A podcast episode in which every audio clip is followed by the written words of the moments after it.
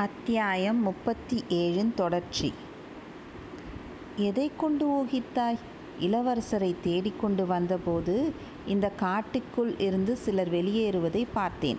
அவர்கள் இன்னார் என்று எனக்கு தெரியும். நீ ஒற்றன் என்று சந்தேகித்துத்தான் அவர்கள் உன்னை கட்டி போட்டிருக்க வேண்டும். ஆனால் உன்னை உயிரோடு ஏன் விட்டுவிட்டு போனார்கள் என்று தான் தெரியவில்லை. அதை நான் சொல்கிறேன். என்னை கட்டு அவிழ்த்துவிடு. நீ ஒன்றும் சொல்ல வேண்டாம். உன்னை கட்டு விடவும் முடியாது. நான் சொல்கிறபடி செய்கிறதாக ஒப்புக்கொண்டால் நீ சொல்கிறபடி என்ன செய்ய வேண்டும்? உனக்கு சம்பந்தமில்லாத விஷயங்களில் தலையிடுவதில்லை என்று ஒப்புக்கொண்டு நூற்றுக்கு நூற்று எட்டு தோப்புக்காரணம் போட வேண்டும். அப்படியா சமாச்சாரம்? என்றான் வந்தியத்தேவன். இந்த பேச்சு நடந்து கொண்டிருந்த போதெல்லாம் அவனுடைய கைகள் சும்மா இருக்கவில்லை. மெல்ல மெல்ல கட்டுக்களை அவிழ்த்து கொண்டே இருந்தன. நூற்றெட்டு தோப்புக்காரணம் போட வேண்டும் என்று காலாமுகன் கூறியபோது எல்லா கட்டுக்களும் அவிழ்ந்துவிட்டன அவ்வளவுதான். ஒரே பாய்ச்சலாக காலாமுகன் மீது பாய்ந்தான் வந்தியத்தேவன். அவனை கீழே தள்ளினான். காலாமுகன் கையில் ஏந்தியிருந்த சுளுந்து பக்கத்தில் விழுந்தது. ஆனால் அடியோடு அணைந்து விடாமல் சிறிது வெளிச்சம் கொடுத்து கொண்டிருந்தது. கீழே விழுந்த காலாமுகன் மார்பின் மீது வந்தியத்தேவன் ஏறி உட்கார்ந்து கொண்டு அவன் முகதாடியை பிடித்து குலுக்கினான். தாடி வந்தியத்தேவனுடைய கையோடு வந்துவிட்டது. அதே சமயத்தில் காலாமுகன் வந்தியத்தேவனை உதறி தள்ளிவிட்டு எழுந்து நின்றான். தரையில் கிடந்த அணைந்து போகும் தருவாயிலிருந்த சுளுந்தை வந்தியத்தேவன் எடுத்து தூக்கி பிடித்தான். தாடியும் சடையும் இழந்த காலாமுகனுடைய முகம் சாக்ஷாத் வீர வைஷ்ணவ ஆழ்வார்க்கடியானுடைய முகமாக காட்சியளித்தது. இருவரும் ஒருவர் முகத்தை ஒருவர் பார்த்து சிறிது நேரம் சிரித்து கொண்டிருந்தார்கள். வைஷ்ணவரே சம்பந்தமில்லாத விஷயங்களில் தலையிடக்கூடாது என்று எனக்கு சொன்னீரே நீர் மட்டும் என்ன செய்தீராம்? என்று வந்தியத்தேவன் கேட்டான். உன்னைப்போல் நான் அபாயத்தில் அகப்பட்டு கொள்ளவில்லையே. அப்பனே நான் மட்டும் இப்போது வந்திராவிட்டால் நீர்தான் என் கட்டுக்களை அவிழ்த்து விட்டதாக என்னம்மா? நீயே கட்டு அவிழ்த்து கொண்டிருந்தாலும் இந்த காட்டிலிருந்து என் உதவி இல்லாமல் வெளியே போக முடியாது. நரிகளுக்கு இரையாக வேண்டியது தான்.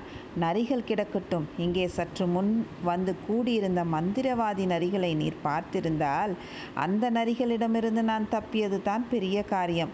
அந்த மந்திரவாதிகளை எனக்கும் தெரியும். மந்திரவாதிகள் மட்டும்தான் வந்திருந்தார்களா? இன்னும் யாராவது வந்திருந்தார்களா? சிறிய மீன் ஒன்று வந்திருந்தது. புலியை விழுங்க ஆசைப்படும் அதிசயமான மீன் அது. ஆஹா சொல் சொல். யார் யார் வந்திருந்தார்கள்? என்னென்ன நடந்தது? விவரமாக சொல். நீர் எதற்காக இந்த வேஷம் தரித்தீர்? சாயங்காலம் எங்கே போயிருந்தீர்? போயிருந்த இடத்தில் என்ன நடந்தது? அதையெல்லாம் சொன்னால் நடந்ததை நான் சொல்கிறேன். நான் சொல்வதற்கு அதிகமாக ஒன்றுமில்லை. இன்று முன்னிரவில் கொள்ளிடக்கரையில் காலாமுகர் மகாசங்கம் கூடும் என்று தெரிந்தது. அங்கே என்ன நடக்கிறது என்று பார்ப்பதற்காகத்தான் இந்த வேஷம் போட்டுக்கொண்டு போனேன். பார்த்துவிட்டு கொள்ளிடக்கரை தோணித்துறையில் உன்னை வந்து சந்திக்கலாம் என்று எண்ணினேன். மகாசங்கமும் கூடிற்று. பெரிய பழுவேட்டரையர் வந்திருந்தார். காலாமுகர்களின் பெரிய குருவும் வந்திருந்தார். ஆனால் முக்கியமாக யார் வருவார் என்று எதிர்பார்த்து கொண்டிருந்தார்களோ அவர் வரவே இல்லை. இளவரசர் மதுராந்தகரை தானே எதிர்பார்த்தார்கள்? ஆம் அது எப்படி உனக்கு தெரிந்தது? மதுராந்தகர் தஞ்சை சிங்காதனத்தில் ஏறினால் ராஜ்யபாரம் அழகாகத்தான் நடைபெறும். ஏன் அவ்விதம் சொல்கிறாய்? ஒரு முரட்டு குதிரையை அடக்கி ஆள அவரால் முடியவில்லையே. பழுவேட்டரையர் போன்ற சிற்றரசர்களையும் கால கலகமூட்டும் காலாமுக சைவர்களையும் சண்டைக்கார வீர வைஷ்ணவர்களையும் அவரால் எப்படி அடக்கி ஆள முடியும்? ஆழ்வார்க்கடியான் நகைத்துவிட்டு நீ வரும் வழியில் மதுராந்தகரை பார்த்தாயா? அவருக்கு என்ன நேர்ந்தது தெரியுமா? என்று கேட்டான். வந்தியத்தேவன் தான் மதுராந்தகரை தொடர்ந்து வந்ததையும் திடீரென்று தீவர்த்தியைக் கண்டு அவருடைய குதிரை தறிக்கெட்டு ஓடியதையும் தான் அவரை சிறிது நேரம் தேடி போனதையும் கடைசியில் களத்து மேட்டில் குதிரையை மட்டும் பார்த்ததையும் பார்த்தான்.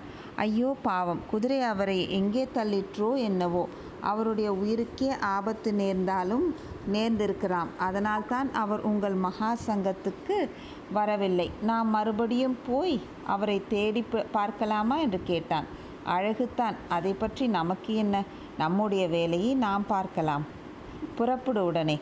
பொழுது விடுவதற்குள் நாம் கொள்ளிட நதியின் தோணித்துறையில் இருக்க வேண்டும் என்றான் ஆழ்வார்க்கடியான். மதுராந்தகர் வாய்க்காலிலோ வயல் பருப்பிலோ விழுந்து செத்து கிடந்தாரானால் அப்போது கூட நமக்கு என்ன கவலை என்று சொல்வீரா? அப்படியெல்லாம் நேர்ந்திராது. அனிருத்தர் அதற்கு முன் ஜாக்கிரதையாக ஏற்பாடு செய்திருப்பார். முதன் மந்திரி அனிருத்தரா அவருக்கு என்ன இதை பற்றி தெரியும்? ஆஹா அதென்ன அப்படி கேட்கிறாய்? அன்பில் அனிருத்தருக்கு தெரியாமல் இந்த ராஜ்யத்தில் எந்த இடத்திலும் எதுவுமே நடக்க முடியாது. ஓஹோ கடம்பூர் மாளிகையில் நடந்த சதி கூட்டத்தை பற்றிய விஷயமும் அவருக்கு தெரியுமா? ஒரு விஷயத்தை ஞாபகப்படுத்திக்கொள். வீரநாராயணபுரத்து திருவிழாவின் போது பழுவூர் ராணியின் பல்லக்கு போனதை நாம் இருவர் ஒருவர் ஒரு மரத்தடியில் நின்று பார்த்தோம் அல்லவா? ஆம் பல்லக்கின் திரை விலகியதும் நீ அடைந்த பரபரப்பு இன்னும் என் ஞாபகத்தில் இருக்கிறது. பழுவூர் ராணியிடம் ஒரு ஓலை கொடுக்க வேண்டும். முடியுமா என்று நீர் என்னை கேட்டீர். நீ அதற்கு சீச்சி அது என்ன வேலை என்றாய். நான் ஏதோ காதல் ஓலை கொடுக்க விரும்பியதாகவே எண்ணினாய். சதிகாரர்களின் பேச்சை நம்பி மோசம் போக வேண்டாம் என்று மதுராந்தகருக்கு எச்சரிக்கை செய்யவே நான் விரும்பினேன். முதன் மந்திரியின் கட்டளைப்படி பல்லக்கில் இருந்தது மதுராந்தகர் என்று உமக்கு தெரியுமா? முதலில் சந்தேகித்தேன். திரை விலகியதும் அந்த ரகசியம் தெரிந்தது. நீ நல்ல அழுத்தக்காரன். நான் எவ்வளவோ பிரயத்தனம் செய்தும் நீ பல்லக்கில் இருந்தது பழுவூர் ராணி அல்ல மத மதுராதகர் என்று சொல்ல மறுத்துவிட்டாய் அல்லவா? நீ மாத்திரம் அழுத்தக்காரன் இல்லையா? இன்று சாயங்காலம் நீ எங்கே போகப் போகிறாய் என்று கூட சொல்ல மறுத்துவிட்டாயே சொன்னால் நீ அதிலும் தலையிட வேண்டும் என்று பிடிவாதம் பிடித்திருப்பாய். இப்போதே எவ்வளவு சங்கடத்தில் அகப்பட்டு கொண்டாய். பார் இனிமேலாவது காலாமுகர் கூட்டத்தை பற்றியும் மதுராந்தகர் அங்கே போக உத்தேசித்திருப்பது பற்றியும் முதன் மந்திரிக்கு தெரியுமா? தெரியாமலா என்னை அனுப்பினார்? அதே சமயத்தில் மதுராந்தகர் அங்கே போய் சேராதிருப்பதற்கும் ஏற்பாடு செய்திருக்கிறார். யாரோ தீவர்த்தியை தூக்கி பிடித்தான் என்று சொன்னாயே அவனும் அனிருத்தரின் ஆளாகத்தான் இருந்திருப்பான். வேண்டுமென்றே குதிரையை மிரட்டி தறிக்கட்டு ஓடும்படி செய்திருப்பான். தரையில் விழுந்த இளவரசரை யாராவது எடுத்து காப்பாற்றியிருப்பார்கள்.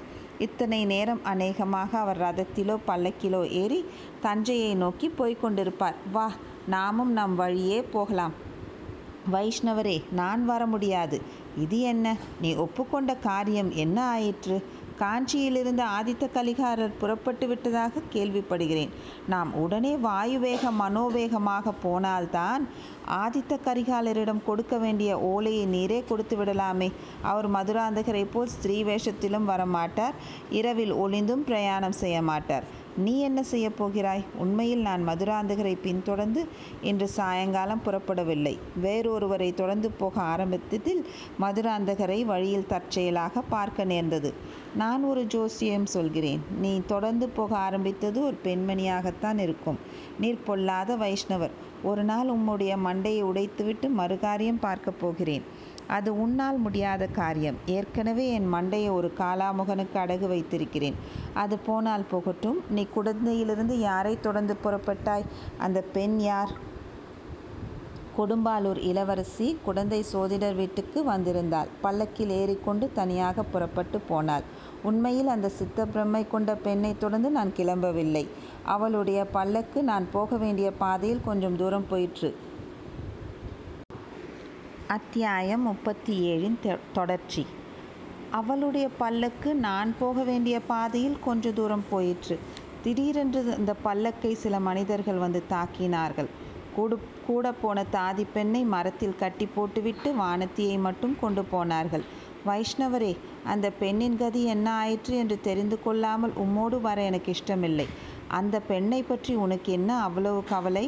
அது என்ன அப்படி சொல்கிறீர்? ஈழத்துப்பட்ட மகாவீரர் சிறிய வேளாரின் புதல்வி அல்லவா? பழையாற இளைய பிராட்டியின் மனதிற்குகுந்த தோழி அல்லவா? இன்னும் பொன்னியின் செல்வருக்கு வானதி தேவியை மனம் செய்விக்கப் போவதாகவும் ஒரு பிரஸ்தாபம் இருந்ததல்லவா? அப்பனே பொன்னியின் செல்வர் தான் கடலில் மூழ்கி இறந்து விட்டாரே. அவருடைய திருமணத்தை பற்றி இப்போது என்ன கவலை? அவர் இறந்து விட்டார் என்பது என்ன நிச்சயம்? ஊகம்தானே அப்படியானால் அவர் உயிரோடு இருக்கலாம் என்று நீ நினைக்கிறாயா? வைஷ்ணவரே என்னுடைய வாயை பிடுங்கி ஏதேனும் ரகசியத்தை தெரிந்து கொள்ளலாம் என்பது உங்கள் உத்தேசமாயிருந்தால் அதை மறந்துவிடும். சரி சரி நீ பெரிய அழுத்தக்காரன் என்பது எனக்கு தெரியும். ஆனால் வானதி தேவியை பற்றி நீ கவலைப்பட வேண்டாம். இளைய பிராட்டிக்கு அவள் பேரில் உயிர் என்பது தான் உனக்கு நன்றாக தெரியுமே. அதனாலே தான் நானும் கவலைப்படுகிறேன். வானதி தேவிக்கு இந்த ஆபத்து வந்தது இளைய பிராட்டிக்கு தெரியாமல் இருக்கலாம் அல்லவா? இன்றைக்கு தெரியாவிட்டால் நாளைக்கு தெரிந்து விடுகிறது.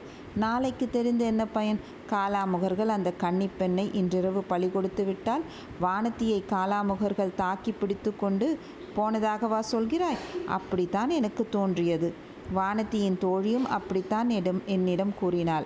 அது உண்மையானால் நீ கொஞ்சம் கூட கவலைப்பட வேண்டியதில்லை. கொடும்பாலூர் வம்சத்தார் காலாமுகத்தை சேர்ந்தவர்கள். வானதி தேவி கொடும்பாலூர் பெண் என்று தெரிந்தால் அவளுக்கு காலாமுகர்கள் ராஜோபசாரம் செய்வார்கள். ஓஹோ இது எனக்கு தெரியாமல் போயிற்றே. ஆகையினால் தான் காலாமுகர்கள் மதுராந்தக தேவருக்கு எதிராக இருக்கிறார்கள். இந்த மண்டை ஓட்டு சாமியார்கள் எதிராக இருந்தால் என்னை என்ன வந்துவிடப் போகிறது? உனக்கு தெரியாது. இந்த நாட்டின் மிகப்பெரிய குடும்பங்கள் காலாமுகத்தைச் சேர்ந்தவை. சைன்யத்திலும் அத்தகைய பலர் இருக்கிறார்கள். அதனாலேயே பழுவேட்டரையர் இன்றைக்கு இந்த ஏற்பாடு செய்திருந்தார். மதுராந்தகருக்கு காலாமுகர்களின் ஆதரவை தேட முயன்றார். அது ஒரு குதிரை செய்த கோளாறினால் பலிக்காமற் போயிற்று. நீ புறப்பட்டு என்னுடன் வருகிறாயா? அல்லது நான் கிளம்பட்டுமா? வந்தியத்தேவன் வேண்டா வெறுப்பாக எழுந்து குதிரையையும் கையில் பிடித்து கொண்டான். அடர்ந்த காடுகளின் ஊடே ஆள் நுழையக்கூடிய வழியை கண்டுபிடித்து அவர்கள் வெளியே வந்தார்கள். அதோ பார் என்று ஆழ்வார்க்கடியான் வானத்தை சுட்டி காட்டினான். முன் எப்போதையும் விட தூமகேதுவின் வால் நீண்டு வானத்தின் ஒரு பாதி முழுவதிலும் வியாபித்திருப்பதை வந்தியத்தேவன் பார்த்தான். குளிர்ந்த வாடை காற்று வீசிற்று.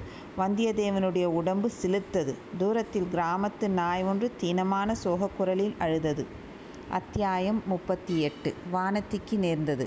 சூரியன் மறைந்து நாலு திக்கிலும் இருள் சூழ்ந்து வந்த நேரத்தில் வானதி குடந்தை திருவாரூர் சாலையில் பல்லக்கில் போய்க் கொண்டிருந்தாள். அவளுடைய உள்ளம் குழம்பியிருந்தது. நாகைப்பட்டினம் சூடாமணி விகாரத்துக்கு போக வேண்டும் என்றும் அங்கே காய்ச்சல் வந்து படுத்திருக்கும் இளவரசருக்கு பணிவிடை செய்ய வேண்டும் என்றும் அவள் மனம் துடித்தது. ஆனால் அது எப்படி சாத்தியமாகும்? புத்த பிக்ஷுகளின் விகாரத்துக்குள் தன்னை அனுமதிப்பார்களா? அங்கே இளவரசரை தான் பார்க்க இயலுமா? பார்த்தாலும் பணிவிடை செய்ய முடியுமா? என்பதையெல்லாம் எண்ணிய போது ஒரே மலைப்பாயிருந்தது. நாகைப்பட்டினத்துக்கு தனியாக பிரயாணம் செய்ய வேண்டியிருப்பதை எண்ணிய போது அதைரியம் உண்டாயிற்று. அத்தைரியத்தை போக்கி மனதில் உறுதி உண்டு. பண்ணிக்கொள்ள முயன்றாள். உலகில் பெரிய காரியம் எதுதான் எளிதில் சாத்தியமாகும்? ஒவ்வொருவர் எடுத்த காரியத்தை சாதிப்பதற்கு எவ்வளவு கஷ்டப்படுகிறார்கள்? அந்த ஓடக்கார பெண் கடலில் தனியாக படகு செலுத்தி கொண்டு போக எவ்வளவு நெஞ்சுத்துணவு உள்ளவளாய் இருக்க வேண்டும்? புயலிலும் மழையிலும் மலை போன்ற அலைகளுக்கு மத்தியில் படகு விட்டு கொண்டு போய் இளவரசரை காப்பாற்றியதற்கு எவ்வளவு நெஞ்ச துணிவு அவளுக்கு இருக்க வேண்டும். தான் இந்த சிறிய பிரயாணத்தை குறித்து பயப்படுவது எவ்வளவு பேதமை. சூடாமணி விஹாரத்துக்குள் உடனே போக முடியாவிட்டால் பாதகமில்லை அக்கம் பக்கத்திலிருந்து இளவரசரை பற்றிய செய்தி தெரிந்து கொண்டிருந்தாலும் போதும். இளவரசரை பார்க்க முடியாவிட்டாலும் பாதகமில்லை அந்த ஓடக்கார பெண்ணையாவது பார்க்க முடிந்தால் போதும் ஆம் அதுதான் சரி. அவளை எப்படியாவது தெரிந்து கொண்டால் அவள் மூலமாக இளவரசரை பார்க்க முடிந்தாலும் முடியலாம். அவரிடம் தனக்குள்ள அன்பு ஏதோ ஒரு பிரயோஜனத்தை எதிர்பார்த்தது அல்ல என்பதை எப்படியாவது காட்டிவிட வேண்டும். அதற்கு பிறகு இந்த உயிரை விட்டாலும் விட்டுவிடலாம். அல்லது புத்த சங்கத்தில் சேர்ந்து பிக்ஷுனியானாலும் ஆகிவிடலாம். மறுநாள் எந்த நேரத்துக்கு நாகைப்பட்டினம் போய் சேரலாம் என்று பல்லக்கு சுமப்பவர்களை விசாரிப்பதற்காக வானத்தி பல்லக்கின் திரையை விலக்கி வெளியில் பார்த்தாள். சாலை ஓரத்தில் ஓங்கி வளர்ந்திருந்த மரங்களுக்கு பின்னால் சில உருவங்கள் மறைந்து நிற்பது போல் அவளுக்கு தோன்றியது. இன்னும் சிறிது கவனமாக உற்று பார்த்தாள் மறைந்து நின்றவர்கள் வீரசைவ காலாமுகர்கள் என்று தெரிந்தது. இது குறித்து வானதிக்கு சிறிதும் கவலை உண்டாகவில்லை. அவள் கொடும்பாலூர் அரண்மனையில் வளர்ந்த காலத்தில் அடிக்கடி காலாமுகர்கள் அங்கே வருவதுண்டு. அவளுடைய பெரிய தந்தையிடம் பேசி தங்களுக்கு வேண்டிய பொருள்களை பெற்று போவதுண்டு. காலாமுகர்களின் பெரிய குருவே ஒரு சமயம் கொடும்பாலூர் வந்திருக்கிறார். அவருக்கு உபசாரங்கள் பூஜைகள் எல்லாம் நடந்தன. அவருடைய பெரிய தகப்பனார் பூதி விக்ரமகேசரி பல திருக்கோயில்களில் காலாமுகர்களுக்கு அன்னம் படைப்பதற்கென்று நிவதங்கள் ஏற்படு ஏற்படுத்தியிருந்தார். ஆகையால் காலாமுகர்கள் தனக்கு கெடுதல் ஒன்றும் செய்ய மாட்டார்கள். ஒருவேளை உதவி செய்தாலும் செய்வார்கள். இன்றைக்கு அவர்களுடைய மகாசங்கம் கூடுகிறது என்பதும் வானதிக்கு தெரிந்திருந்தது. ஆகையால் அன்று பழையாறையிலிருந்து குடந்தைக்கு வந்தபோது கூட சாலையில் காலாமுகர் கூட்டங்களை அவள் பார்க்கும்படி நேர்ந்தது. ஆனாலும் அவர்கள் ஆனாலும் இவர்கள் எதற்காக மரத்தின் பின்னால் ஒளிந்து நிற்கிறார்கள்? தன்னை ஒருவேளை வேறு யாரோ என்று அவர்கள் எண்ணிக்கொண்டு ஏதாவது தீங்கு செய்யலாம் அல்லவா? இப்படி அவள் எண்ணிக்கொண்டிருந்த போதே மறைந்திருந்தவர்கள் திடுதிடுவென்று ஓடி வந்தார்கள். பல்லக்கை சூழ்ந்து கொண்டார்கள். அப்போதும் அவள் பயப்படவில்லை. தான் யார் என்பதை அவளுக்கு அவர்களுக்கு தெரிவிக்க எண்ணினாள். எப்படி அதை சொல்வது என்று யோசிப்பதற்குள் பல்லக்குடன் வந்த பணிப்பெண்ணை இரண்டு பேர் பிடித்து மரத்தோடு கட்டுவதை பார்த்தாள். உடனே அவளை அறியாமல் பீதியுடன் கூடிய கூச்சல் ஒன்று அவள் வாயிலிருந்து வந்தது. பல்லக்கை சூழ்ந்திருந்த காலாமுகர்களில் ஒருவன் ஒரு திரிசூலத்தை எடுத்து அவள் முகத்துக்கு நேரே காட்டி பெண்ணை கூச்சல் போடாதே. கூச்சல் போடாதிருந்தால் உன்னை ஒன்றும் செய்ய மாட்டோம். இல்லாவிட்டால் இந்த சூலத்தினால் குத்தி கொன்று விடுவோம் என்றான். வானதிக்கு சிறிது தைரியம் வந்தது. கம்பீரமாக பேச எண்ணிக்கொண்டு நான் யார் தெரியுமா? கொடும்பாலூர் வேளார் மகள். என்னை தொட்டீர்களானால் நீங்கள் நிர்மூலமாவீர்கள் என்றாள். அவளுக்கு அவளுடைய மனதில் தைரியம் இருந்ததே தவிர பேசும்போது குரல் நடுங்கிற்று. அதை கேட்ட காலாமுகன் எல்லாம் எங்களுக்கு தெரியும். தெரிந்துத்தான் உனக்காக காத்திருந்தோம். சற்று நேரம் சத்தம் விடாமல் இரு. இல்லாவிட்டால் என்று மறுபடியும் திரிசூலத்தை எடுத்து நீட்டினான். அதே சமயத்தில் சாட்டையினால் சுளீர் சுளீர் என்று அடிக்கும் சத்தமும் ஐயோ என்று குரலும் கேட்டது. அப்படி அடிபட்டு அலறியவர்கள் சிவிகை தூக்குவோர் என்பதை வானத்தி அறிந்தாள். அவர்களை சில காலாமுகர்கள் சாட்டையினால் அடித்திருக்க வேண்டும். அதை பற்றி வானத்தி ஆத்திரப்பட்டு பல்லக்கிலிருந்து கீழே இறங்கிவிட எண்ணினாள். அதற்கு சந்தர்ப்பம் வாய்க்கவில்லை. ஏனெனில் சிவிகை தூக்கிகள் பல்லக்கை சுமந்து கொண்டு ஓடத் தொடங்கினார்கள். காலாமுகர்களும் பல்லக்கை சூழ்ந்த வண்ணம் ஓடி வந்தார்கள். ஓடும்போது அவர்கள் போட்ட பயங்கரமான கூச்சல் கூச்சல் போட்டுக்கொண்டு ஓடினார்கள். ஆகையால் வானத்தி தான் கூச்சல் போடுவதில் பயனில்லை என்பதை உணர்ந்தாள். ஓடும் பல்லக்கிலிருந்து கீழே குதிப்பதும் இயலாத காரியம். அப்படி குதித்தாலும் இந்த பயங்கர மனிதர்களுக்கு மத்தியில் தானே குதிக்க வேண்டும். இவர்கள் எங்கே தான் தன்னை கொண்டு போகிறார்கள்? எதற்காக கொண்டு போகிறார்கள் பார்க்கலாம். என்ற எண்ணமும் இடையிடையே தோன்றியது. சுமார் அரை நாழிகை நேரம் ஓடிய பிறகு மரங்களின் மறைவிலிருந்து ஒரு பழைய துர்க்கை கோயிலுக்கு அருகில் வந்து நின்றார்கள். இதற்குள் நன்றாக இருள் சூழ்ந்துவிட்டது. ஒருவன் கோயிலுக்குள் சென்று அங்கே எரிந்து கொண்டிருந்த தீபத்தை எடுத்து கொண்டு வந்து வானத்தியின் முகத்துக்கு எதிரே காட்டினான்.